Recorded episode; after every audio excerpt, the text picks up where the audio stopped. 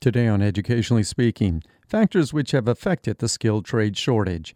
It is well documented that public schools have neglected vocational education, which has greatly contributed to the lack of skilled trade qualified workers. Dr. Quentin Kidd of Christopher Newport University said other factors have also contributed, including the decline in American manufacturing and outsourcing of work. As we developed these free trade agreements that allowed manufacturing to, to go offshore, it gave companies the ability to not have to solve the skills trades issues because they could offshore that problem.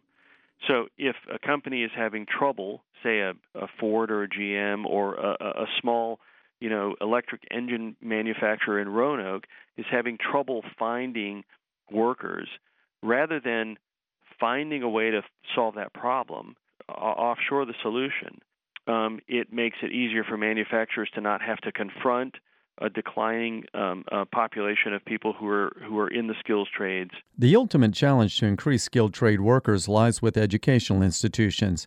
Dr. Kidd says the degrees and focus of higher education needs to change, and colleges which are deeply rooted in liberal arts might need to rethink their focus. There's no reason that you can't uh, uh have education that is oriented toward some of these uh, some of these needs that our economy has.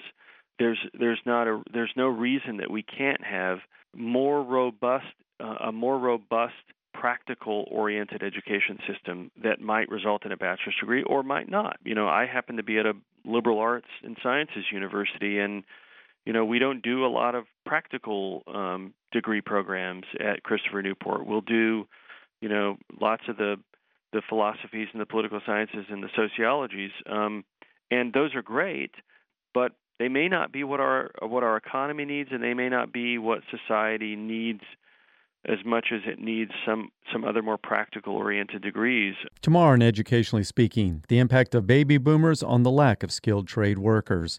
For more information on Educationally Speaking and the American Graduate Initiative, go to WHRV.org. For Educationally Speaking, I'm Barry Graham.